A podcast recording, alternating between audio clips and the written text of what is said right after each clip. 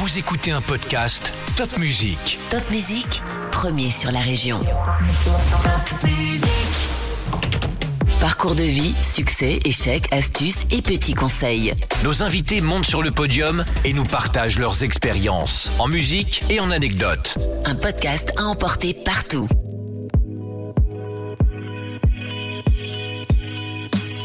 J'aime la pub parce que c'est la plus belle invention du monde. Son métier, c'est d'inventer des idées. Notre métier, c'est de créer l'éternel printemps euh, des marques. Moi, je suis navré de la campagne politique qui, vient de se dérouler. Il ne reste rien. Euh, le plus important de notre métier, c'est de rendre les marques immortelles. La publicité va beaucoup bouger parce qu'elle entre dans, dans, cette ère du métatati, métatata, euh, qui va la transformer un peu en jeu vidéo. C'est Jacques Séguéla qui monte sur le podium. Ce fils de pub, génie des slogans, a écrit 33 livres, signé des centaines de campagnes, fait un président avec Génération Mitterrand. Citroën, c'est lui. Willit aussi. Carte Noire, Decathlon, Evian, Vuitton. Les marques lui ont donné leur âme, il les a rendues immortelles. Il a marqué des générations de publicitaires comme moi. C'est un grand honneur de le rencontrer aujourd'hui. Alors bonjour Jacques Séguéla. On vous présente plus, vous êtes le plus grand publicitaire. J'ai- J'aime pas, De la planète. j'aime pas ces démarrages parce que euh, ça fait euh, un peu euh, discours nécrologique. Ah bon? Pourquoi? Mais quand on en tire les gens, ça commence. Ah bon, d'accord. Alors qu'est-ce qu'on aime comme démarrage? Vive la vie, vive la pub. Vive la vie, vive la pub, génial. Qu'est-ce que qu'est-ce que vous aimez dans la pub? C'est quoi la pub pour vous? J'aime la pub parce que c'est la plus belle invention du monde. Son métier, c'est d'inventer des idées. Car euh, moi, j'ai cherché pendant euh, mes 60 ans de, de pratique, ou 65, je sais plus euh, combien j'en suis, euh, quelle était la définition de mon métier. Je n'ai trouvé qu'une question. Poser à un annonceur la question simple suivante, que devient la neige lorsqu'elle fond? Il vous répondra, Le printemps. mais non, coupes la chic. Il répond de l'eau. Une, une réponse d'annonceur, incolore, inodore, sans saveur. Non, pour toi, pour moi, pour tous les créatifs du monde, euh, lorsque euh, la neige fond, elle devient le printemps, l'éternel printemps. Parce que notre métier, c'est de créer l'éternel printemps euh, des marques. Et quel est notre oxygène? Quel est quel est notre carburant? Quelle est quelle est notre euh, puissance hein, C'est la puissance euh, des idées. Certes, euh, tout le reste de la publicité a, sa nécessité, euh, mais tout le monde dit par exemple que la nouvelle créativité, c'est la data. Non, faux, complètement faux. La data, c'est un média encore plus puissant que les autres, encore plus personnalisé que les autres, encore plus ciblé que les autres, encore plus nourri que les autres. Bravo. Mais une data sans idée, euh, c'est euh, comme un revolver sans cartouche. Vous appuyez sur la gâchette, rien ne sort. Parce que sans idée, une data n'est rien. Et, et- et- sans data, une idée n'a pas la possibilité de toucher aussi bien son consommateur. Donc c'est un mariage obligatoire, mais dont le socle est l'idée. Alors comment vous faites pour avoir toujours des idées? C'est naturel chez moi. C'est inné. C'est- inné, c'est un mot un peu prétentieux. Quand j'allais à l'é- à l'époque prendre un brief chez un client, je prenais des notes. Et, euh, et lui pensait que euh, j'écrivais le brief qu'il me dictait. Pas du tout. Moi, j'écrivais à la campagne. Et instantanément, au fur et à mesure qu'il parlait, je, je, je sentais les choses, etc. Mais j'arrivais à l'agence, je disais, voilà, j'ai vu un client, voilà ce qu'il veut. Moi, j'ai une première idée, mais surtout, maintenant, faites mieux. Euh, et on se retrouve euh, dans une semaine. Alors les créatifs, c'est quoi le, portrait d'un créatif pour vous? Mais un créatif, c'est d'abord un poète. Euh, c'est ensuite euh, un homme d'idées. L'argent n'a pas d'idées, seules les idées font de l'argent. Donc ce n'est pas un homme d'argent, c'est un homme d'idées. Alors le monde se décompose euh, en, en, en gens d'idées, en gens d'argent. Lui fait partie de cette classe supérieure de gens qui n'ont pas besoin euh, de, de c'est pas qu'ils n'aient pas besoin d'argent pour vivre, ils n'ont pas besoin d'argent pour rêver. Euh, et et- c'est la grande, la grande différence. D'où la nécessité pour toute agence d'être en mariage, un mariage entre un créatif euh, et un homme de, de marketing. Et puis quand l'agence s'étire un peu plus, un, un homme de création, un homme de marketing et, et, et un homme de finance. Donc ça, c'est le mix euh, qui vous a fait Mais réussir. Rousse, Guélac, Kézac euh, et Goudard. Et le dernier volet, c'est Goudard à l'international. Notre vie et, et notre mort. Euh, quand on est arrivé numéro un en France et on commençait à être un peu connu en Europe, Citroën nous a dit, mais nous, on peut pas continuer avec vous euh, parce que nous, on est dans 100 pays du monde. Et vous, vous êtes dans un pays du monde, même si vous rayonnez un petit peu. Euh, donc, on va être obligé de, de, prendre un grand groupe américain. Et j'ai dit, écoutez, donnez-moi un an, laissez-nous construire ce groupe. Euh, et donc, on est parti euh, racheter, créer des agences, pour avoir une vingtaine d'agences dans le monde.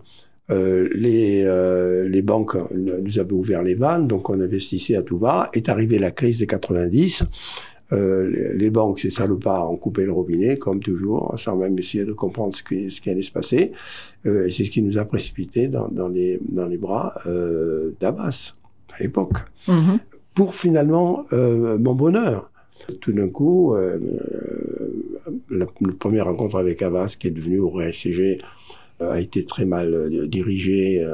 Elle est allée dans le mur, mais est arrivé Vincent Bolloré euh, et Yannick, qui est de l'autre côté de la glace, là, tu peux le voir, Mhm. et Yannick, euh, qui nous ont sauvés.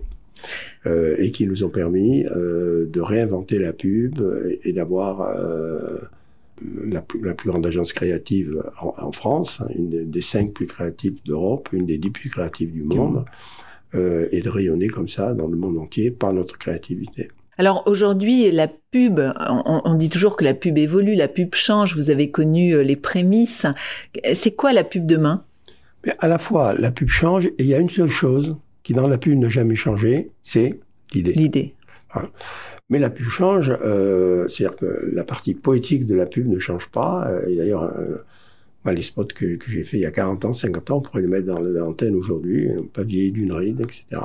Et les mêmes idées marcheraient aussi bien euh, aujourd'hui. Mais euh, ce qui est le développement scientifique, euh, car c'est toujours la science qui tire la, la poésie par le bout du nez, et non pas le bout du nez, la, la poésie qui tire la science par le bout du nez. C'est la science qui mène le monde. Bon. Et chez nous, la science, c'est le- les médias, la découverte de nouveaux médias. Euh, Aujourd'hui, moi, j'appelle ça le métatati, le métatata. Ben, tout la métaverse. Et on a créé une agence de métaverse il y a déjà deux ans. Euh, et on, on est en train d'investir beaucoup de- dans, dans ce nouveau moyen euh, de communiquer, mais qui reste un média. Métaverse n'a pas d'idée. Une fois de plus, si on peut pas lui apporter Mm. d'idée, les choses ne manquent pas. Et puis, il faut se méfier de, le- de, de virer dans le tout technique. Tech, sans affect, n'est que ruine de l'homme. Donc on laisse l'idée au cœur du problème ou du système. L'idée- est le cœur euh, du problème, euh, mais ne peut euh, servir à quelque chose que si elle a le, le- le- le média qui lui correspond. Le média et peut-être l'emballage aussi. Ça va être la façon dont on va proposer Non, cette mais idée. l'emballage, c'est l'idée. Ouais. L'emballage, c'est l'idée. Euh, après, elle est, elle- en fait, elle est tout emballée. Euh, si une idée euh, n'évoque pas tout de suite euh, un, un spot, un univers, Un univers, une ouais. histoire, euh, une fable, c'est pas une, c'est pas une bonne idée. Nous, on n'a pas besoin d'idées euh, techniques. hein, euh, on a besoin d'idées euh, poétiques. hein, hein. Et c'est ce qui va faire le, ce qui fait le charme de la publicité. hein. Alors vous, vous n'avez pas eu de formation publicitaire. Vous étiez euh, à l'époque pharmacien? Oui, moi, j'ai, j'avais pas Ou de formation journaliste? publicitaire, ça n'existait pas. Mhm. Il n'y avait pas d'école de pub. Euh, et moi, j'ai eu, eu les deux maîtres les plus incroyables que l'on pouvait avoir à cette époque-là. Euh, Roger Théron, qui est, tu l'as peut-être connu, qui, qui était le patron de Paris Match. Euh, et toute ma vie, je l'ai appelé patron. Et on est resté très proches euh, toute notre vie. Euh, qui m'a appris euh, le choc des photos. Ouais. Hein. Euh, et euh, j'ai eu après Pierre Lazareff, Pierrot Les Bretelles, l'homme qui avait créé François, qui avait créé Elle, qui avait tout créé, le Paris Presse, qui avait tout créé euh, dans les médias et qui avait créé Cinq colonnes à la une, euh, qui était la grande émission de télévision de l'époque, qui était euh, le plus grand journaliste français, euh, qui m'a euh, donné le poids des mots. D'ailleurs, c'est Jean Co qui a écrit euh, le, le slogan du choc des photos et des poids des mots pour euh, Paris Match euh, et qui colle à la peau de Paris Match. Et qui est toujours de, de d'actualité. Hein. Ouais. Ben, euh, une idée, c'est ça. Une idée, c'est de mélanger le poids des mots et le choc des idées. Ça, c'est une idée. Voilà. Et alors, les slogans, vous, vous, vous, avez dit que vous étiez un peu une machine à slogans. Vous, les slogans vous viennent euh, oui, de façon... Euh, le slogan, c'est ce qui reste quand on a tout oublié. Euh, et, et, et, donc, euh, ça se perd aujourd'hui. C'est une erreur. moi, je suis navré de la campagne politique qui, qui vient de se dérouler. Il ne reste rien. La non-campagne, on va dire. Non-campagne, mais il ne reste rien. Pourtant, il y a eu tellement de bavardages, tellement d'affiches, tellement de médias. Il n'y a jamais eu euh, autant de, de, de moyens d'information mis à la disposition euh, des politiques qui n'en ont rien fait. Mm. Et moi, je me gendarme un peu contre Emmanuel Macron, même si je le défendrai toujours, parce que de toute façon, c'est le meilleur, il n'y en a pas d'autre qui... Jusqu'à présent, il montrait qu'il puisse faire mieux. Euh, mais euh, moi, je lui avais dit, écoute, ton, ton slogan euh, doit avant tout dire rassemblement parce que comme toujours, euh, les choses vont s'écarter, elles s'écartent de plus en plus. C'est d'ailleurs dans les mœurs, euh, rien ne pourra éviter ça.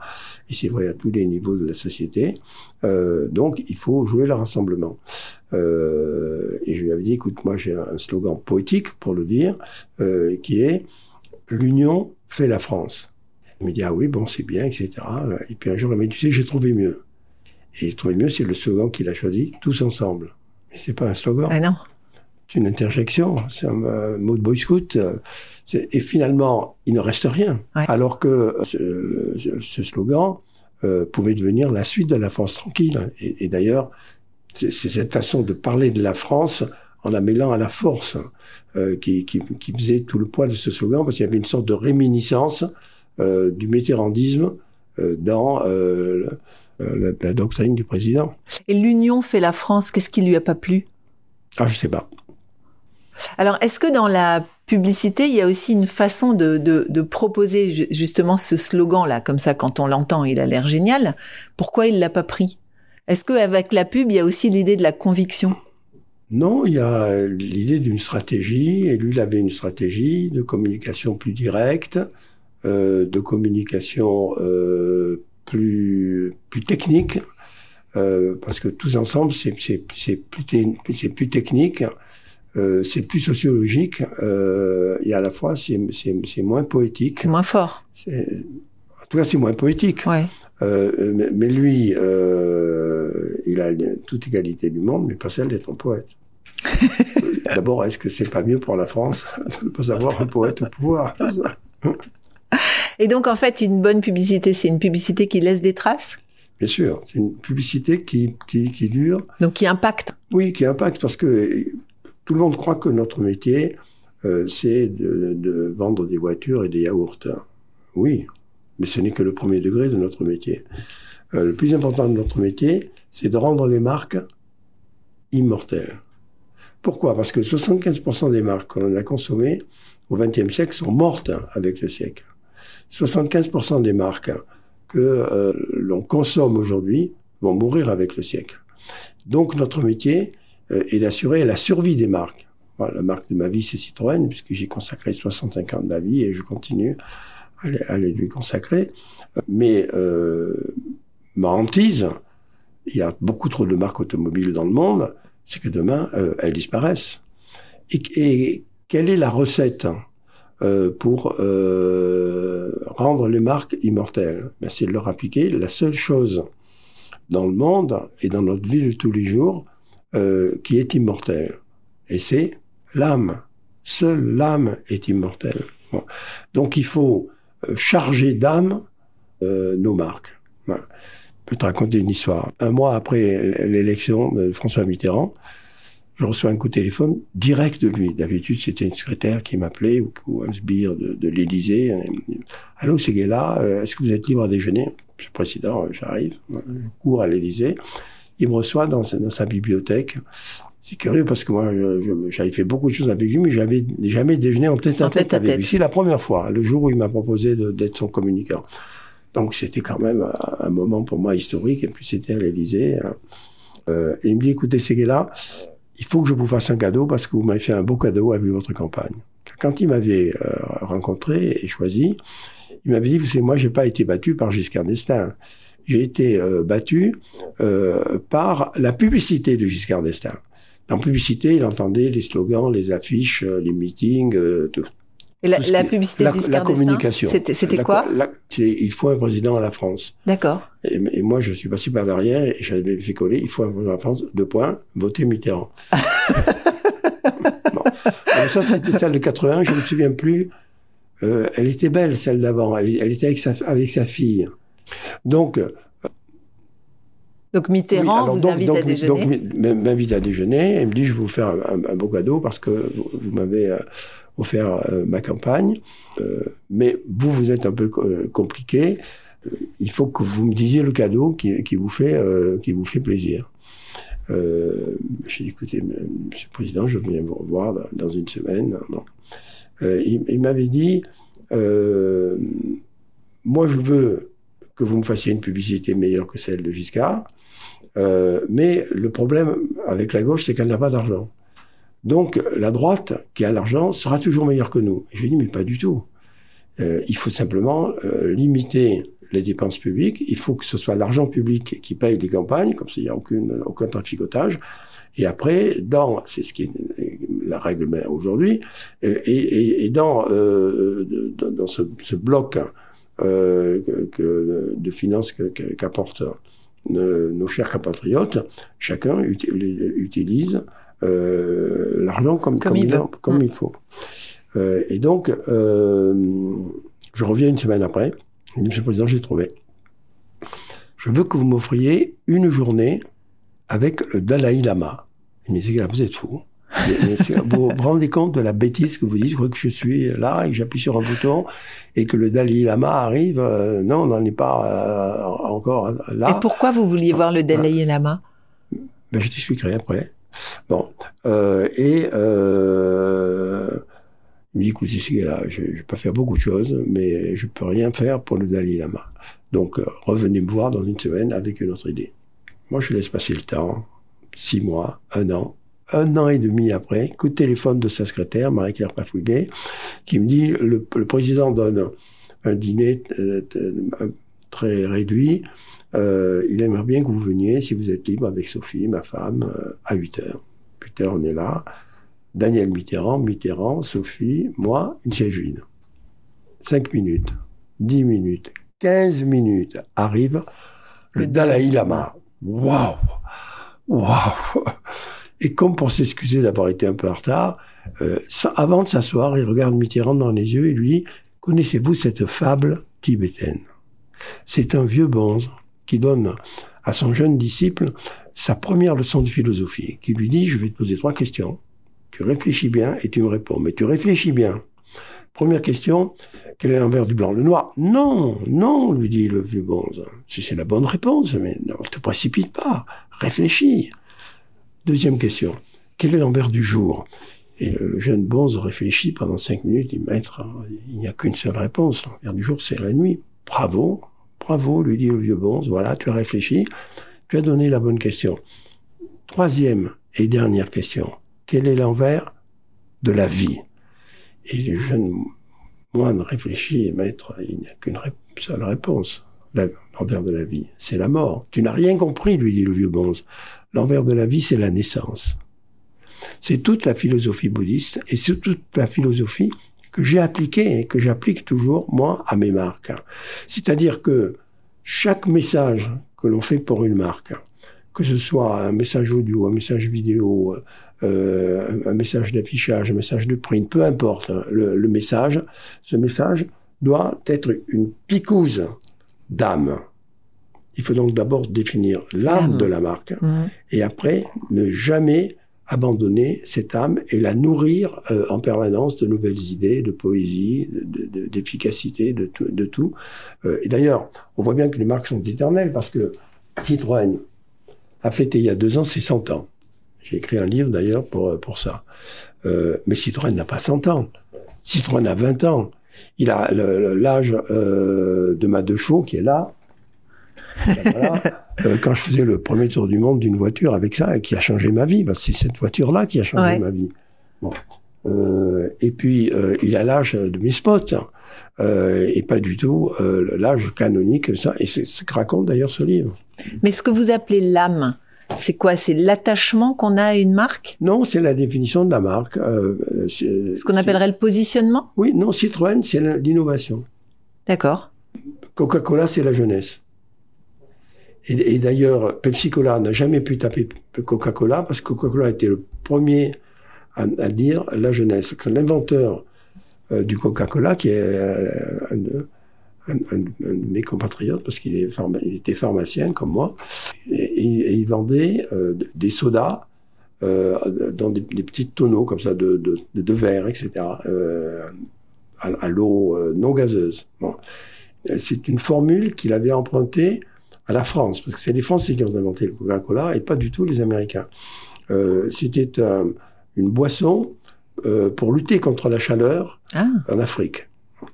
Mais personne n'en buvait parce que c'était à l'eau plate et le Coca-Cola sans bulle, c'est imbuvable. c'est vrai. Et un jour, euh, un de ses euh, assistants, par hasard, s'est trompé de tuyau et il a mis de l'eau gazeuse. Dans la nuit, tout est parti. Et le lendemain, lui n'a pas compris. Il a réfléchi pendant une semaine. Il dit, mais qu'est-ce qui a pu se passer? Et il a eu le déclic. Il s'est trompé d'eau, d'eau, il a mis de l'eau gazeuse. Et c'est comme ça qu'il a inventé le Coca-Cola. Et quand il est mort, il a dit, on ne touchera jamais à ma formule. Elle sera dans un coffre. Et deuxièmement, toute la communication pour des années à venir et jusqu'à la fin du monde doit être sur la jeunesse. Mais la Et jeunesse. quand Pepsi est arrivé ouais. par derrière, la place était prise. Donc ça veut dire qu'il voulait aussi la jeunesse, mais il pouvait plus? C'est quoi l'idée? Mais l'idée, c'est de s'adresser à la jeunesse. Le- le- c'est Non, mais jeunesse. Pepsi s'adresse aussi à la jeunesse. Oui, mais il est trop tard. Trop tard. Il, il est derrière. Parce que- Donc si vous aviez été le communicant de Pepsi, vous auriez fait quoi? Ah, je je sais pas, c'est, c'est- on peut pas répondre comme ça du, du tac au tac. Euh, mais mais je pense qu'il fallait jouer autre chose que la jeunesse. Il fallait peut-être jouer l'aventure, le sport. Il fallait peut-être jouer tout ce qui passionne les jeunes, de, de mouvant, quelque chose qui, qui court, qui bouge, etc. Euh, euh, mais se battre contre Sur le euh, même front? sur le même front, euh, c'était perdre la bataille, même si Pepsi est une grande marque, etc. Mais elle ne sera, elle ne sera jamais la première marque de, ce- de sa discipline. Euh, Et c'est une question d'âme. Donc Citroën, c'est l'innovation. C'est ça l'âme de Citroën. Alors on revient quelques années en arrière, cette deux chevaux qui a changé votre vie, qui vous a permis de faire le tour du monde. Quand vous y pensez, il y a une musique qui vous qui vous vient en tête? Ah oui. Moi, je suis euh, full Sinatra.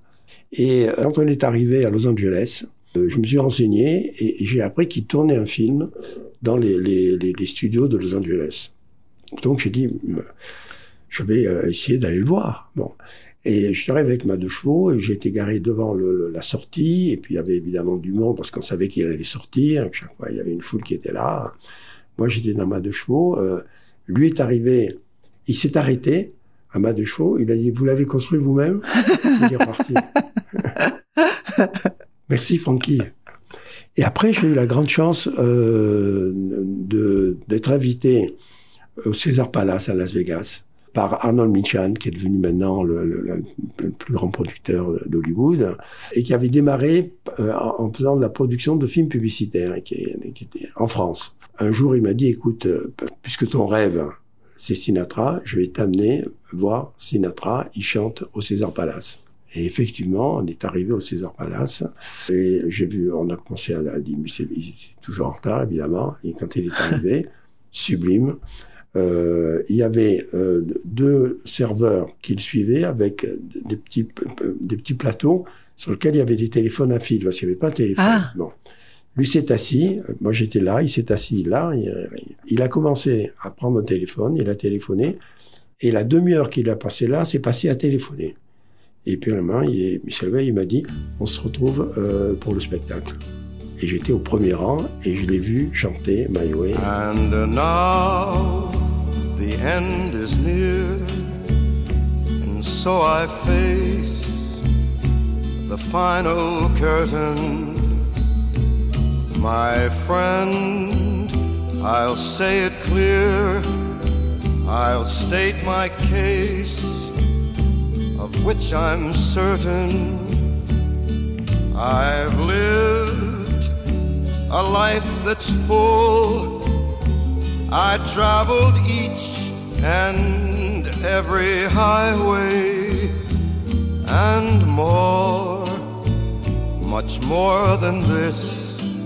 I did it my. Cette histoire de de deux chevaux que vous avez euh, racontée euh, moult fois, ensuite vous êtes devenu journaliste.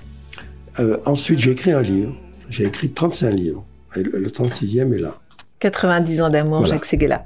Et c'est la compression de mes 34 premiers livres pour écrire... Dans un livre. Pour, en, un seul, en un seul livre, qui est une vie d'amour, d'amour de ma femme, mais, mais d'amour de la pub, mais d'amour de l'aventure, mais de l'amour des poissons. De la vie. l'amour de la vie, de l'amour des bateaux, de l'amour...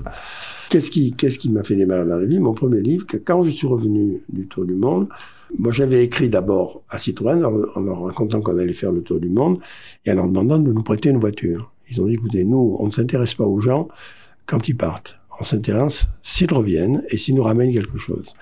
Et comme on leur a amené le premier tour du monde d'une voiture, ils en ont fait leur publicité pendant des mois, euh, ils m'ont dit, mais il faut que tu écrives un livre. Mais moi, j'ai dit, mais j'ai jamais écrit un livre. Écoute, et le directeur de la, de la presse, qui s'appelait Jacques Vaughan-Singer, m'a dit, écoute, tu vas coucher sur le papier les choses toute la journée. Le soir, tu viens chez moi, on mange un spaghetti, et après, jusqu'à minuit, je, t'apprends à écrire un livre, je rewrite le livre. Le livre s'appelait La Terre en rond. Il a été le grand best-seller du moment, puisqu'il a tiré à, près de 200 000 exemplaires, qu'il a été traduit en 10 langues, et qu'il a payé plus que... Il a, et non seulement il a remboursé euh, les frais de voyage, mais pour notre vie à nous, comme on n'a jamais frappé à la porte d'un hôtel, on n'avait pas les moyens, on dormait sur nos lits du camp, là où on était, dans le de couchage, que ce soit à New York ou que ce soit dans le Sahara. Bon, le, livre a, euh, a permis tout ça, et il nous a même permis avec Bodo, on est parti faire notre service militaire, et quand on est revenu du service militaire, il nous a permis euh, de créer notre premier journal, qui s'appelait Via. Euh, et on s'est ruiné euh, en un an. Mais euh, parce que c'est l'erreur marketing la plus incroyable que j'ai faite de ma vie. Parce que c'est un journal qui était moitié Go et Mio pour les Bourges et, et moitié euh, le- les routiers. Donc c'était sur le pas- voyage ou la route le- ou- oui, ouais. les routards. voilà. ouais. Ouais, moitié, euh, moitié Go et Mio pour les bourgeois et, euh, et, et, et moi- et moitié, Moitié routier pour, moitié euh, pour les routiers. autres. Euh, Donc il était mal ciblé. il était mal ciblé, donc euh, ça, dégoûtait euh, toute personne une fois qu'il l'avait acheté parce qu'il s'arrêtait à la moitié d'un journal. Donc Ouais. il payait le prix d'un journal pour simplement la moitié d'un journal. Donc ça n'a pas marché. C'est ça qui a Mais beaucoup ça m'a fait rentrer chez Paris Match euh, parce que Lazareff, quand je suis allé le voir, il m'a dit écoute, tu as fait l'erreur. C'est lui qui m'a dit tu as fait l'erreur de marketing de base, etc. Mais j'aime bien euh, ce que tu es. Euh, J'avais deux ou trois garçons qui étaient des metteurs en page de génie, etc. Avec moi, tout jeune, etc. J'aime bien ton équipe. Ensemble, on va faire un vrai journal. Et on a fait Vu les vacances, qui a été l'ancêtre de VSD. hein. Ce journal appartenait à la fois à François et à la fois à l'équipe. Et donc, moi, j'avais euh, comme patron, d'un côté Père Lazareff, de l'autre Jacques Godet. C'était extraordinaire. J'ai eu la plus belle formation du monde. Et alors vous vouliez continuer dans le journalisme? Pourquoi vous êtes passé non, à la Non, pub? pas du tout, parce que quand j'ai eu 30 ans, Pierre Lazareff m'a dit, je t'invite pour tes 30 ans. Il, il m'a invité au Fouquet's, où il avait sa table. Et j'ai compris que c'était euh, euh, un déjeuner d'embauche. Il m'a Mhm. dit, qu'est-ce que tu veux faire de ta vie? Moi, j'aime bien travailler avec toi. Est-ce que tu veux qu'on fasse un nouveau journal? Est-ce que tu veux aller à elle? Parce que ma, ma, ma, ma femme euh, perd un peu la, la, la tête, elle a besoin de reprendre ça. Et je dis, mais pas du tout, Pierre. Moi, ce que je veux, c'est créer mon journal et demain, racheter François. Il m'a dit, mais tu es fou. Tu es fou et tu es stupide. François va mourir. Il m'a dit ça il y a 45 ans. François va mourir. Et la presse va mourir. Mais pourquoi tu vas pas dans un métier neuf Euh, Toi, tu as des idées neuves, etc. Va dans la publicité. Je je connaissais rien à la publicité. Euh, Donc c'était la réclame à l'époque? Euh, Ou c'était déjà la Non, publicité c'était déjà la publicité, mais elle était balbutiante. hein. Bon. Ouais. Et moi, j'ai réfléchi toute la nuit, j'ai pas dormi de la nuit, et le lendemain matin, je suis trouver Pierre, j'ai dit, écoute, moi, je t'écoute. J'étais, euh, tu m'as toujours été mon mentor, tu, tu as toujours eu mon admiration pleine et entière. Je connais rien à la pub, mais je vais frapper à une agence de pub. Et je suis allé frapper à l'agence de pub de Citroën, puisque euh, Oui, c'était logique. ça, etc. Mm. Et, et l'agence m'a tout de suite engagé, en disant, mais finalement, c'est ça. Mais il m'a dit, euh, c'était Delpire, je veux dire, le- l'œil du moment, euh, le, le plus grand directeur artistique français, très raffiné, euh, d'une intelligence créative parfaite, tu vois, mais sur l'image et sur, et sur l'objet. Pas, pas tellement fait pour la publicité. Et donc il m'a dit, écoute, je te mets pas sur Citroën parce que vous allez trop copiner, et euh, un jour euh, tu, tu en profiteras pour me prendre le budget. Euh, mais puisque tu es pharmacien, crée donc le département pharmaceutique de euh, Delpire. Euh, il me dit, écoute, euh, je sais que les laboratoires Roussel ont un projet de lancement d'un médicament. On va les voir. Je frappe à la porte de Roussel. Donc vous étiez, on va dire, commercial au départ. J'étais commercial. Mm. Je frappe à la porte de, de Roussel et je dis, écoutez, voilà, euh, moi, je suis un aventurier, euh, j'ai fait du journalisme, euh, je suis pharmacien, euh, euh, laissez-moi ma chance. Euh, parce que je vais vous apporter quelque chose de différent, puisque je connais rien à la publicité. Ils ont dit, bah, écoutez, nous, on a déjà trois agences en compétition, mais si vous voulez tenter votre chance, vous tentez votre chance. Je me suis dit, il faut que je trouve un truc. euh. À l'époque, la publicité médicale était, était tellement cadenassée que ça consistait à envoyer euh, un demi-format comme ça, euh, cartonné, où obligatoirement la, la page 1 devait être artistique ou culturelle. Et ici, il y avait le nom du médicament. Le médicament, c'était le glyphanan, c'était un antidouleur. La composition du médicament, euh, son action, pas un mot de publicité. D'accord. Et il fallait en envoyer six, et à, à raison de un par mois pendant six mois. Bon. Donc moi j'ai dit c'est là-dessus que ça se joue. On peut faire la Donc différence. il faut trouver une, une idée d'illustration différente. Et je me suis souvenu que mon maître à penser, Prévert, faisait les collages. Et je me souvenais que dans, dans mon souvenir, ces collages exprimaient formidablement la douleur. C'est très tourmenté, comme, comme elle était d'ailleurs. Et donc, j'ouvre l'annuaire, et dans l'annuaire, il y avait le téléphone de Prévert. Je téléphone, et je lui dis, bonjour, je suis, je suis publicitaire, je voudrais vous voir. Ah, mais j'aime beaucoup la publicité, j'ai fait, venez me voir. Alors il faut beaucoup de culot quand même. Oui, mais beaucoup de chance. J'arrive, il m'ouvre la porte, euh, déjà, il était déjà très âgé. Il avait une maison sur le toit du Moulin Rouge. Et je lui raconte euh, l'idée que j'ai. Euh, je dis, c'est quoi, c'est une bonne idée. Il m'a dit, mais moi j'ai fait de la publicité. Et il avait fait de la publicité dix ans avant. Euh, parce que Cocteau faisait de la publicité, parce qu'il faisait tout. Tout le monde faisait de la publicité, ouais. Euh, et donc ça l'amusait beaucoup. Mais dit, mais moi, euh, je m'ennuie. Euh, Donc, je vais mettre trois jours à faire les, les collages. Vous allez venir pendant trois jours à 11 heures du matin et je vous libère après euh, à 15 heures parce que c'est l'heure de ma sieste. Moi, j'ai dit oui, maître. Bon, bon. Euh, et le troisième jour, euh, c'est lui qui me préparait des spaghettis. Il me dit, va me chercher un petit Robert. Et je dis, un petit Robert? Lui, c'est l'encyclopédie universelle. Quoi, il a besoin d'un petit Robert? Bon, je vais dans la, la, la première librairie, j'achète un petit Robert, je reviens avec mon petit Robert, je lui donne, il dit, mais espèce d'imbécile, c'est un camembert, petit Robert, que je voulais. Pas le dictionnaire, le dictionnaire, c'est moi. C'est drôle. Et alors il y a une musique qui vous fait penser à lui? Vous vous vous écoutiez de la musique euh, à ce moment-là? Oui, oui, euh, comment s'appelait la grande chanteuse, euh, la grande chanteuse des, années 60, euh, qui chantait du Prévert Déshabillez-moi. Déshabillez-moi. Oui, mais pas tout de suite. Pas trop vite. Sachez me convoiter. Me désirer.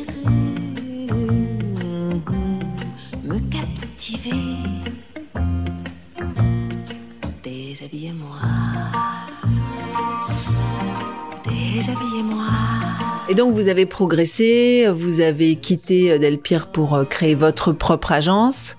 Et puis vous avez euh, toujours guidé par l'idée. Oui, on a quitté, j'ai quitté Delpire euh, parce que je, me suis aperçu que j'étais pas du tout fait pour être un, un commercial, même si ça a toujours été ma double vie, parce que moi j'ai toujours Une idée, faut savoir la vendre quand même. Non, non, il faut déjà aller la chercher et donc il faut déjà décrocher à l'annonceur. Donc Ouais. pour moi, la publicité, le plus beau de la publicité, c'est le new business. Donc moi, j'ai toujours fait euh, du new business, etc., même si ma vraie fonction, c'est la création. Mais alors vous vous dites j'ai envie de travailler pour lui et vous l'appelez? Oui, euh, même aujourd'hui, ça fonctionne encore comme ça. Ouais. Et puis, euh, et puis il y a- maintenant, il y a surtout des appels d'offres très organisés, Ouais. etc. À l'époque, c'était débutant. Donc, il suffisait frapper à une porte et séduire le. le- c'était généralement les présidents qui, qui s'occupaient de ça. Ils frappaient, ils frappaient à la porte. Et alors, moi, je racontais mon, voyage, etc. Que j'étais pharmacien. Alors, seul fait que je sois pharmacien, mon voyage, c'est- ils m'ont dit tout de suite, mais allez- allez-y. C'est pour ça que j'ai eu. Ça a été ma première campagne. Merci Prévert. Alors, euh, je me suis aperçu chez Delpire que j'étais fait pour être créatif, mais le patron euh, créatif de l'agence, c'était lui. Eh oui. Et donc, j'avais aucune chance dans son agence. Je lui ai dit, écoute, il faut que je m'en aille. Il m'a dit, oh, je te vois venir, tu vas me, me prendre Citroën, etc. Il savait que j'étais très copain avec euh, et le patron de la pub et, le- et le patron de la presse. Mais écoute, j'ai- moi, j'ai tous les défauts du monde, mais j'ai le respect. Tous ceux qui m'ont enseigné les choses, euh, de, de mes aïeux, de mes ancêtres, euh, de mes parents, euh, de mes maîtres. Pour moi, c'est sacré.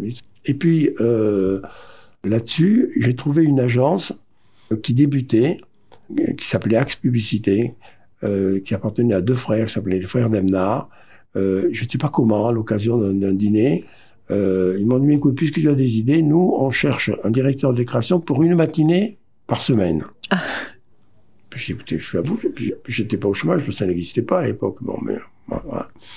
Euh, et je gagnais en une euh, Matinée. ce que je, ce que je gagnais chez Delpire à la semaine. J'ai dit, mais qu'est-ce que c'est que ce métier Et vous faisiez fou quoi le reste de la semaine? Ah ben, Oui, j'ai- faisais plusieurs choses. Euh, J'écrivais euh, des, des livres pour, pour le livre de poche, qui étaient des guides. Le guide du sport, Ah le guide ouais. de l'automobile, le guide des jeunes, etc. Et, euh, j'étais obligé de faire 30 feuillets par, euh, par semaine. J'étais exténué. Bon. Après, euh, je, je, je- je faisais une... Euh, J'étais producteur à l'ORTF d'une émission d'aventure avec ma femme, euh, qui était la plus jeune présentatrice de la télévision. À l'époque, elle avait 20 ans. Et puis, je faisais plein d'autres boulots, euh, mais j'avais pas de point fixe. Et donc, de la demi-journée, c'est devenu une journée pratiquement trois mois après. Un mois après, euh, c'est devenu euh, Tous une les jours. agence. euh, et c'est là que j'ai connu Bernard Roux, qui lui était le directeur commercial de l'agence, et j'étais le directeur euh, créatif. Bon, c'est une toute petite agence, mais on a fait flamber de tous les côtés. Je, je crois qu'on a dû prendre euh, 10 à 15 budgets la première année. On n'arrêtait pas À deux. à deux. À deux. euh, et est arrivé 68. Euh, Bernard est, est- est allé défiler avec De Gaulle. Moi, je suis allé jeter des pavés sur la tête des flics. Bon, j'en ai pas jeté beaucoup. j'en ai pas abîmé beaucoup. Mais enfin, je voulais être dans la, dans la vague. Dans l'action. Ça va être dans l'action. Et quand euh, 68 s'est achevé, on est allé trouver euh, nos, nos deux patrons, c'est les deux frères, en leur disant, écoutez, vous avez compris le message, maintenant il faut partager.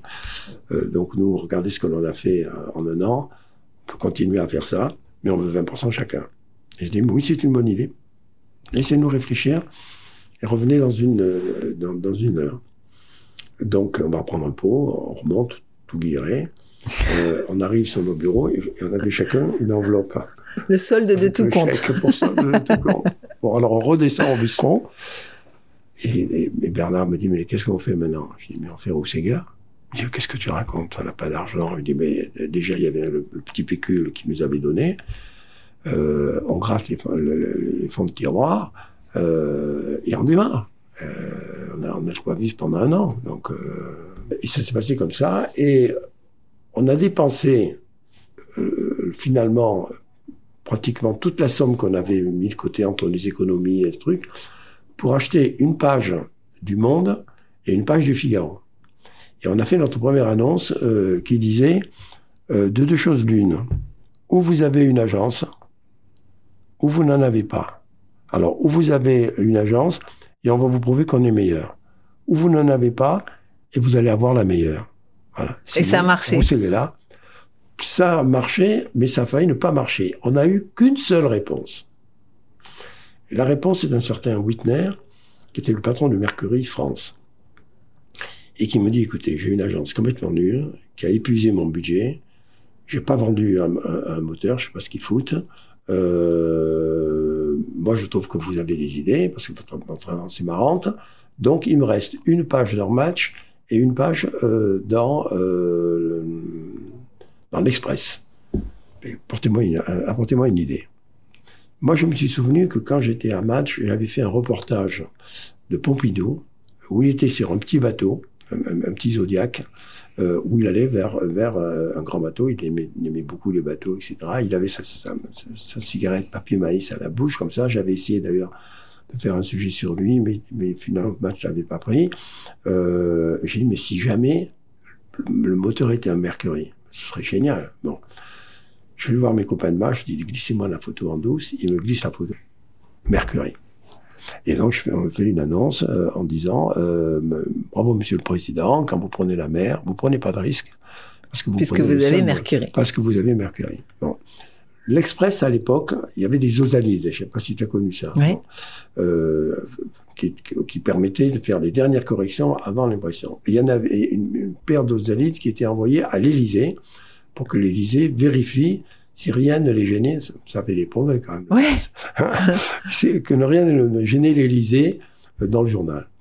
Euh, et c'est Madame Pompidou euh, qui lit euh, le journal et qui pousse un cri. Et qui voit la pub. Mais mais mais, euh, euh, mais vous êtes malade. Hein. Maintenant, vous, je ne sais pas si vous tutoyez ou pas. Je crois que c'est tutoyez, mais vous êtes malade. Euh, maintenant, euh, vous vous prenez pour une, une, Une star. une star et un mannequin. Euh, mais qu'est-ce que c'est que ça? Et lui, il tombe, tombe de nu. Regardez, mais qu'est-ce qui se passe, etc. Il appelle Jean-Jacques Savant-Schreiber. Il dit, mais, qui n'avait pas vu le journal. hein, euh, il dit, mais bon, qu'est-ce qui se passe? Et Jean-Jacques mais c'est incroyable, ça nous a échappé. Parce que les, publicités arrivaient à la fin. Mhm. Et on, on voyait tout le, euh, on voyait tout le, le, le- dans, le- dans les osalides, on voyait tout sauf, euh, Ah, sauf la pub. sauf la pub qui arrivait au dernier moment. D'accord. Moi, comme je savais ça, je l'avais envoyé à la dernière, Dernière. des pubs, Mm. une extrémiste. bon. Et euh, Pompidou lui dit, c'est très simple, euh, j'a- j'a- j'arrête le journal. Hein. Euh, et mais, euh, ou alors trouvez-moi une idée. Mais Françoise Giroud, qui était avec Jean-Jacques Saint-Marchevert, m'appelle euh, et me dit, euh, espèce de, de, de- garnement, euh, vous vous rendez compte ce que vous avez fait, euh, vous avez, euh, ce que ça représente pour le journal, des milliers d'exemplaires, etc. Euh, écoutez, puisque vous dites des idées, trouvez-nous une idée. Ben, J'ai dit, moi j'en ai j'en ai une, il a qu'à arracher la page. Par miracle, de l'autre côté de la page, il y avait une pub. Donc on pouvait arracher la page sans toucher au contenu rédactionnel du journal. C'est un coup de peau. Euh, moi, la chance m'a mené par le bout du nez toute ma vie. Et, donc, Jean-Jacques Savant-Chabert me dit, bah, écoute, euh, très bien, mais c'est toi qui vas arracher les pages. Il m'emmène dans un, il dans un hangar où il y avait 400 000 exemplaires. Donc moi j'appelle tous les copains, euh, ramasse tout ce qu'on peut, on était une trentaine, on a commencé à arracher les pages, et puis on a laissé glisser quand même de temps en temps des pages avec le truc. bon. Et euh, on est né là-dessus. On est né sur... Euh, Ça fait le buzz. Ça fait le buzz. Mais alors aujourd'hui, alors ça vous racontez, c'est ça ne pourrait pas se passer aujourd'hui.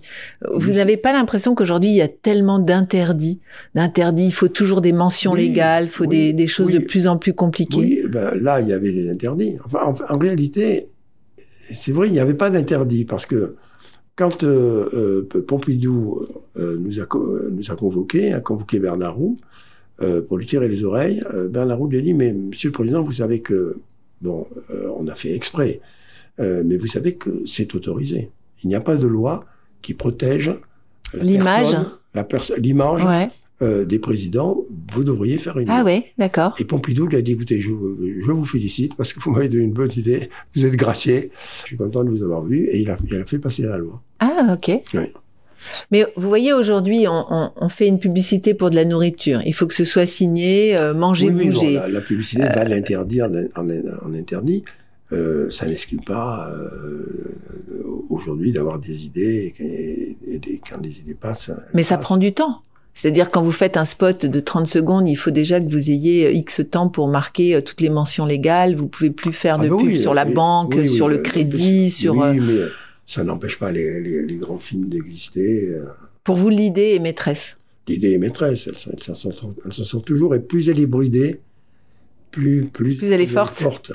La meilleure pub pour vous? La meilleure pub pour moi, c'est Ronald Reagan qui m'a donné la réponse. Une dizaine d'années après euh, Roussegela, je me souviens plus, euh, je suis convoqué par euh, l'ambassade des États-Unis à Paris qui nous dit euh, le président Reagan voudrait vous avoir à sa table avec euh, des journalistes européens. Vous êtes une quinzaine, vous êtes sur la liste. Est-ce que vous êtes prêts à venir? Et curieusement, Christine O'Krent, euh, qui est ma grande amie depuis toujours, etc., reçoit la même lettre. Et avec Christine, on dit c'est marrant, on va y aller ensemble. Et on arrive là-bas euh, à la Maison Blanche. Première fois quand même que je traversais la Maison Blanche, etc. C'est formidable. C'est la Maison Blanche, c'est la maison du peuple. L'Élysée, c'est la maison du président. Tout le monde peut visiter la Maison Blanche à toute heure du jour Ah ouais ou de la nuit. C'était très extraordinaire. Ah ouais. Et tout est ouvert. euh, Et euh, on passe le, le long de, de la salle à manger. On est, on est sous le bureau ovale. C'est très Mhm. extraordinaire. Bon. Et on a le dîner avec Reagan. Euh, il y a une quinzaine de, de- de- de gens de communication qui sont là, tous européens. Euh, et chacun a droit à une question. Et c'était quelques semaines, il faisait ça d'ailleurs pour faire ses adieux, euh, c'était quelques semaines avant qu'il quitte euh, la Maison Blanche. Et donc, je dis, Monsieur le Président, euh, vous allez quitter la, la- la Maison Blanche. Quelle a été votre plus belle journée ici, à la Maison Blanche? Et il hésite un peu, il me dit, dans la vie, il n'y a pas de plus belle journée. Ma plus belle journée, c'est demain. C'est demain. C'est extraordinaire. Donc la plus belle pub, c'est celle qui viendra plus tard? Voilà, c'est celle qui c'est celle de demain. Alors demain, demain, comment vous projetez euh, la publicité? Mais la publicité, euh, elle ne va pas tellement évoluer, puisque finalement, la seule chose qui n'évolue pas là-dedans, c'est que c'est l'idée. Et que les idées, euh, elles- elles- il y en a beaucoup qui ont déjà été trouvées, mais elles se renouvellent, parce que c'est l'idée, il faut aussi qu'elle soit dans l'air du temps. Oui. L'idée, il faut qu'elle soit compréhensible par tout le monde. Et il faut qu'elle s'applique aussi euh, aux produits euh, que, l'on va, que lancer ou que l'on va euh, publiciter. Donc, il- elle, elle est obligée de répondre déjà à beaucoup de contraintes. Euh, C'était vrai avant, c'est encore plus vrai euh, aujourd'hui, ce sera encore plus vrai euh, demain. Euh, donc, euh, c'est elle qui va continuer euh, à, à être l'épine dorsale euh, de, de la publicité. La publicité va beaucoup bouger parce qu'elle entre dans, dans, ce, de- dans cette ère du métatati, métatata, qui va la transformer un peu en jeu vidéo. Mhm. Je me méfie de ça parce que Évidemment, euh, nous on a déjà créé notre. Eh bien, il y a déjà une trentaine de personnes qui sont dans l'agence euh, Meta et Metaverse euh, et qui travaillent déjà avec les annonceurs pour voir comment on peut faire les choses, etc. Donc on est parti. Et il faut évidemment développer ça, mais il faut se méfier de l'irréel. Tout ça est irréel. Or, la consommation c'est profondément réel. La publicité c'est profondément réel. Est-ce que de transformer la publicité, qui est une sorte de réel poétique, et pas de réel politique, de- ne va pas séduire le consommateur. Le consommateur va être séduit de rentrer dans le jeu, de faire ça, etc. Mais est-ce que la marque ne va pas y perdre son âme Mhm. Et comment on va pouvoir continuer à servir l'âme des marques dans ce monde virtuel où, où, où tout va être possible, où il n'y a plus de limites, où euh, tout va s'entrechoquer. Ça va être une sorte de, de, de Disneyland moderne Ouais, ouais. qui va nous projeter on ne sait pas où. Donc, à la fois, il faut explorer ça, et à la fois, il, il faut euh, se garder de dire que ça va tuer l'idée. Au contraire, les idées vont s'adapter, comme elles l'ont toujours fait, aux nouveaux médias, car le métavers, ce n'est rien d'autre qu'un nouveau média Mhm. qui pousse à une écriture différente. D'ailleurs, Bah, la comme l'ont fait les réseaux sociaux, comme, la l'ont science fait. l'a euh, toujours fait, ouais, euh, c'est- et comme les réseaux sociaux l'ont fait avant les Ouais. médias. Donc, euh, la publicité, elle ne changera pas d'état d'âme, mais euh, elle va trouver un nouveau euh, moyen de se régénérer. ouais, c'est ça. S'est toujours régénérée, et ce sont les médias qui l'ont régénérée, Ouais. parce que elle a commencé par le print, Ouais. c'est Charles Havas, hein. c'est Charles Havas qui a inventé la publicité il y a 180 ans, et évidemment elle était en print, puis sont arrivées les affiches, puis est arrivée la radio, puis est arrivée la télé, puis est arrivé euh, le numérique, puis est arrivé euh, la métaverse. Euh, et, et, et ce sont ces, ces évolutions de la science qui euh, vont faire évoluer euh, la communication et laisser leur place aux idées. Plus il y aura de... Tout le monde dit que euh, le métier créatif, c'est un métier qui va mourir, qu'il faut surtout euh, euh, se, se- se diriger euh, autrement, et tout le monde se- se- s'enfourne dans le digital euh, à, à mort, etc. Non. Plus il y aura de data, plus il y aura de méta, plus il faudra une idée ensemble pour que ça fonctionne. Donc, je suis hyper euh, optimistes euh, sur l'avenir. Les optimistes ont inventé l'avion, les pessimistes le parachute. La fille, elle est dans l'avion et je reste dans l'avion. Génial. Alors, dites-moi encore une petite chose euh, par rapport à la communication ou la publicité. Il y a des choses qui impriment pas tellement. Par exemple, l'écologie. Vous avez écrit un livre sur l'écologie. Pourquoi l'écologie, ça semble toujours quelque chose de punitif? Pourquoi ça imprime pas dans la tête des consommateurs? Parce que le, la grande faute qu'a fait les de l'écologie, c'est de se politiser. Dès l'instant où elle s'est politisée, elle perd toute authenticité. Parce que euh, l'écologie aujourd'hui, elle est à gauche. Ça veut dire que quelqu'un de droite peut pas être écolo? Ça veut dire que quelqu'un qui n'a pas de politique peut pas être écolo? Faut être à gauche? Pour, pour, pour être écolo. En quoi la gauche est-elle plus capable que n'importe quelle autre personne de, de, de sauver le monde alors qu'il s'agit du, de la vie de nos petits-enfants et des petits-enfants de nos petits-enfants? Mais, mais qu'est-ce que c'est que cette imbécilité? Et donc, euh, elle est entachée euh, de ça. Deuxièmement, les gouvernements euh, ont été obligés d'être très restrictifs parce qu'on leur reprochait de ne, de ne pas se mettre ensemble, et ils l'ont fait avec les G, les G, les G euh, X, euh, 20, 19, 21, etc., plus ou moins réussi, mais et la, France est quand même maître d'œuvre euh, là-dedans. Et euh, comme les sommes sont euh, énormes, euh, ils ont voulu euh, le plus possible mettre de limites à, à, à cette, ce, ce monde sans limite qui est le monde de, euh, sauver le monde. C'est sans limite de sauver le monde. Ça n'aura- pas de fin. Alors ils veulent nous envoyer sur Mars, mais bon, qu'est-ce qu'on fera sur Mars Euh, on, on va lire le journal sur Mars. euh, bon, euh, non. Donc euh, c'est pour ça que l'avenir du monde euh, doit être simple. Il faut l'aimer. Voilà. Pourquoi il faut l'aimer? Parce que la Terre, c'est notre mère. Sans elle, on ne serait pas là. C'est elle qui a tout inventé avant nous. Elle est en difficulté, elle est de notre faute.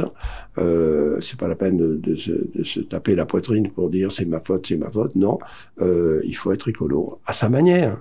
Et il faut déjà, c'est la conclusion de mon livre, utiliser les gestes barrières de l'écologie. Oui, il faut supprimer les bains ou prendre un bain par mois et pas un bain, un bain par jour. Oui, il faut couper le robinet dès, dès qu'on s'est lavé les dents ou, ou dès qu'on se rase. Donc rentrer dans le quotidien, en fait. Rentrer dans, rentrer dans le quotidien des choses. Et oui, il faut économiser l'énergie. Mais le problème, c'est l'émetteur. C'est notre grande campagne. C'est pas Versailles ici. Ouais. Moi, je suis désespéré. J'ai cinq enfants. Euh, aucun n'éteint la lumière. Et mon dernier geste, quand, quand je vais me coucher, c'est de faire le tour de la maison et d'éteindre les lumières. C'est le geste que faisait De Gaulle quand il allait se coucher. Euh, il avait sa chambre dans l'Élysée et il faisait le tour et lui aussi éteignait les lumières. Donc le geste barrière, ça, ça, ça date pas euh, d'aujourd'hui. Et protéger évidemment la faune et la flore, et protéger les animaux, et tati et tata. Mais c'est des choses très simples à faire. Oui, mais il y a un problème d'émetteur. Qui le dit? Mais qui le dit? Comme la politique a confisqué ça, il faudrait que ce soit. Euh, mais les journalistes, ça les intéresse pas. Il faudrait que ce soit. Euh, bah c'est Greta Thunberg. Les scientifiques. Thunberg, elle, elle, a bien fait son boulot avec avec Exim, on lui pardonne, c'est son âge, c'est pour ça que ça a marché. Mais c'est pas nourri après. Il faut que les experts, les scientifiques et, leur, et leurs journaux, leurs revues, il y a, y a pas, il euh, y a une page sport dans le Figaro tous les jours et il y a pas, il y a jamais de page écologie. Mm -hmm. C'est pas, c'est pas plus important que le, que le sport de euh, de sauver le monde. Voilà, donc c'est un problème de médias avant tout et de d'Anchorman qui euh, se prépare à un discours politique pendant des années et après le rabâche sans arrêt, euh, mais personne ne se prépare à un discours écologique. Bon, et, déjà, ça doit commencer à l'école. Euh, mon livre devrait être offert à, à tous les à, à, tous les petits tous les petits élèves de, de 15 ans, parce que on peut très bien surmonter ça. Il suffit que l'ensemble du monde veuille le faire. Nous, on est parmi les mieux placés dans le monde. Pour une fois, on est les bons enfants, les, bons écoliers euh, de, la classe. Bon.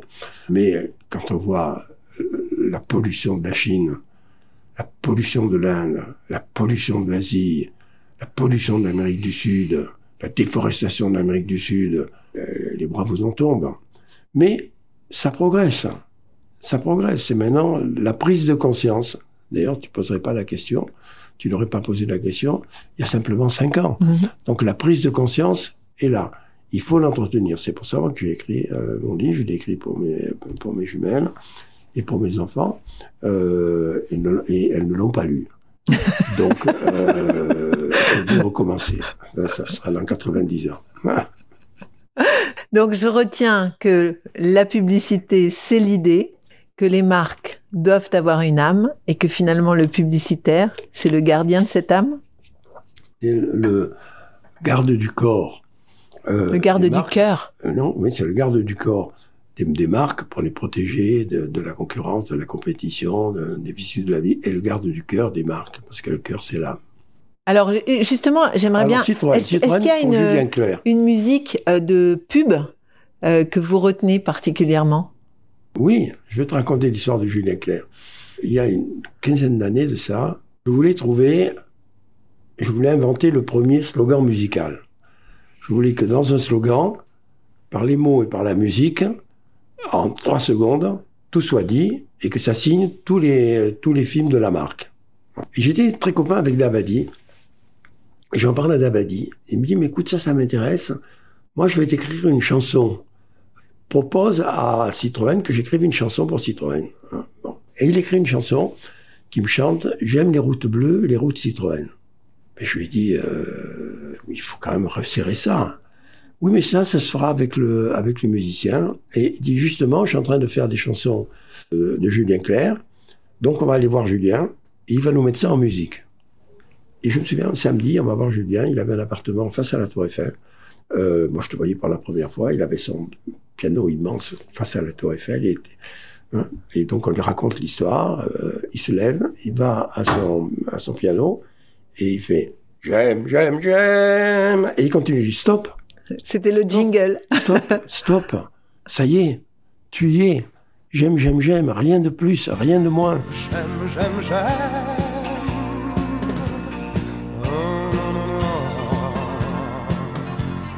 J'aime, j'aime, j'aime. Non.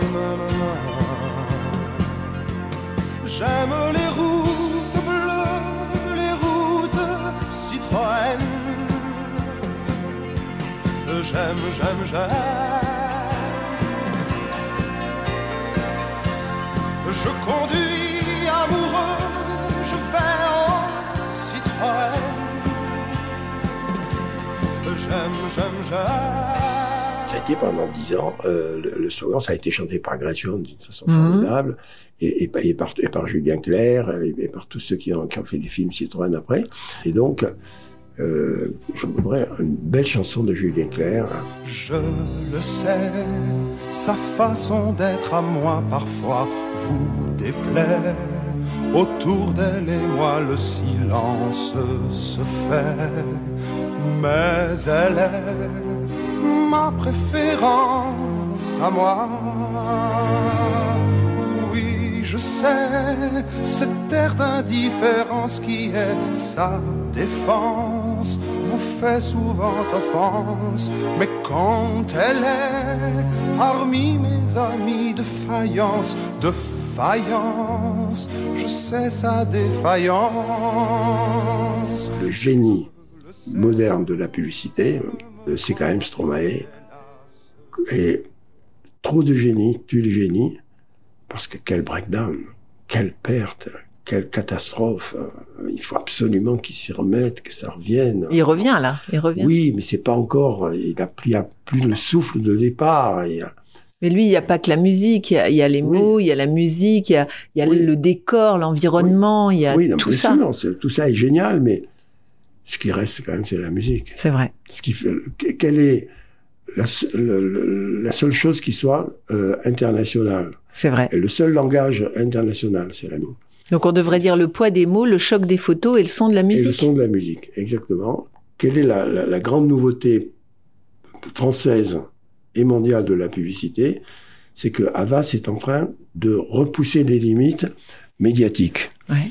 Alors, euh, tout le monde s'est jeté dans la métaverse, nous aussi. C'est un premier nouveau média. Euh, mais nous, on travaille en même temps euh, les médias de toujours. parce que euh, ils sont épuisés nos médias, la presse, euh, la radio, elle fait, elle fait ce qu'elle peut. La télévision, elle est saturée et les jeunes ne l'écoutent plus, ne la regardent plus. Nous, on a la grande chance d'ouvrir des nouveaux territoires euh, de médias qui sont pour l'instant neufs et vierges. Le cinéma, la, la musique, euh, l'édition. 70% euh, des films et des séries viennent d'un livre. Et les jeux vidéo, puisqu'on est les deuxièmes en jeux vidéo, et la publicité. Donc on est la première agence, à la fois dans le métaverse et à la fois dans le traditionnel euh, de la communication, avec des nouveaux territoires. Euh, c'est un peu comme les dans les westerns, euh, où les, les pionniers américains partaient avec leur, leur fanion et mettaient leur fanion dans une terre et elle était à elle. C'est exactement ce qu'on est en train de vivre aujourd'hui. Ce qu'on euh, peut vidéo. peut-être penser, c'est que l'avenir ciblera encore plus. C'est-à-dire que plus ça va, plus on est précis dans le ciblage, dans Bien la sûr, personne à qui on s'adresse, etc. Bien sûr, bien sûr. C'est peut-être ça l'idée. L'évolution des médias, c'est le, c'est le ciblage et, c'est- et, et c'est le surréalisme. Et quel sera le ciment de tout ça? L'idée. Le mot de la fin. J'ai compris. Alors, merci beaucoup, Jacques. Ce, ce podcast s'appelle Le Podium, puisqu'aujourd'hui, vous êtes en haut du podium, évidemment. Est-ce qu'il y a euh, une personne ou plusieurs personnes que vous souhaiteriez faire monter sur ce podium avec Écoute, vous? bon, le, le père et le grand-père que je suis va te faire une réponse euh, classique. hein. Euh, Je veux faire monter sur le podium, mais il est en train d'y monter euh, lui-même et il va dépasser le, père, qui est la, plus, belle chose, le plus beau cadeau que pouvait m'offrir la vie. C'est mon fils, parce qu'il est cinéaste et que finalement mon rêve, pas quand j'étais dans la pub, quand j'étais dans la pub, mais enfin mon rêve est un rêve de 30 secondes. Lui, il a, il a les rêves qui dure deux heures qui dure deux heures et, et- et comme il est en train euh, de, de, de finir un- de, la- la- le biopic de Bernard Tapie pour Netflix Monde, euh, c'est pas euh, de- deux heures, Mm. euh, c'est 50 heures de Bien cinéma. sûr. 50 heures de cinéma. Euh, et donc, euh, c'est son quatrième film. Et je pense que euh, s'il ré- réussit, comme il est en train de réussir dans les films d'auteur, s'il réussit son arrivée sur euh, Netflix et sur les sur les séries, euh, il va de très loin dépasser le père. Jusqu'à présent, euh, qui, qui en fait très bien la publicité. Oui. J'ai encore une question. Pourquoi le Dalai Lama? Pourquoi vous vouliez le rencontrer? Euh, p- parce que euh, moi, j'ai dans mon tour du monde, j'ai passé trois mois en Inde. Et j'ai été subjugué par l'Inde. Après, un jour, j'ai assisté à une conférence du Dalai Lama. Et j'ai trouvé que c'était euh, l'être qui parlait le mieux de, de l'harmonie de la vie et de l'équilibre de la vie. Euh, et que c'était surtout euh, le plus grand publicitaire de l'art de vivre. Et donc je voulais que les Français connaissent ça. Et moi je voulais l'avoir une journée à la Sorbonne, qui vienne enseigner à la Sorbonne toute la journée, euh, en, en changeant toutes les 45 minutes. euh, euh, Le groupe en, en changeant de, en changeant de groupe. Euh, et je me souviens, bah, il a accepté. Parce que Mitterrand, quand, quand Mitterrand a su qu'il venait en France, il a reçu.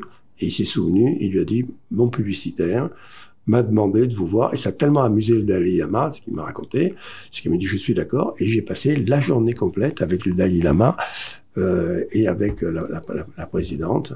Euh, je me souviendrai toujours, là, on était euh, face, face au, euh, au, à tous les étudiants, muets de bonheur, Eh oui. et qui posaient des questions en permanence, et, et au début un peu gelé, et après la fin s'est enflammée.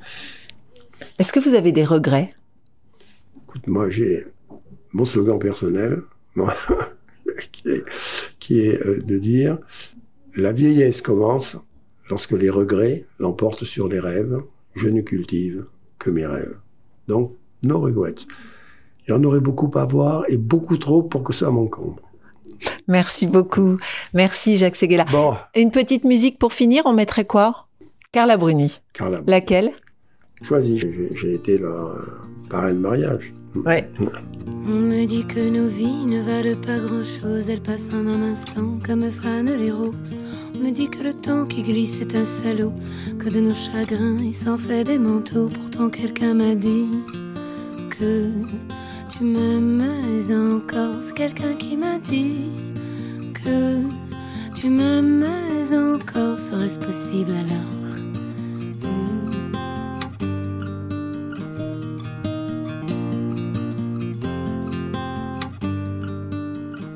Que le destin se moque bien de nous, qu'il ne nous donne rien et qu'il nous promet tout. Paraît que le bonheur est à portée de main, alors on tend la main et on se retrouve fou. Pourtant quelqu'un m'a dit que tu m'aimes encore. C'est quelqu'un qui m'a dit que tu m'aimes encore. Serait-ce possible alors L'initiateur. T'es l'initiateur. Je suis passé de, de l'agence euh, de pub à l'agence À l'agence patrimoniale. patrimoniale. Merci Carla, merci Nicolas. Merci beaucoup en tout cas. Merci.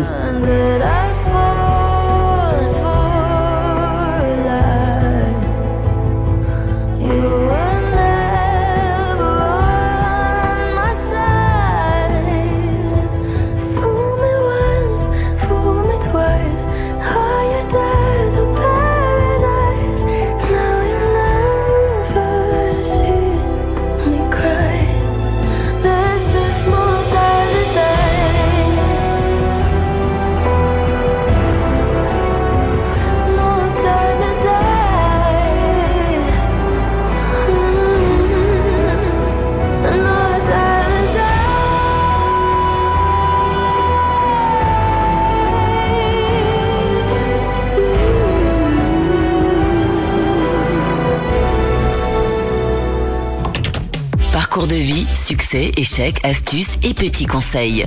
Nos invités montent sur le podium et nous partagent leurs expériences en musique et en anecdotes. Un podcast à emporter partout.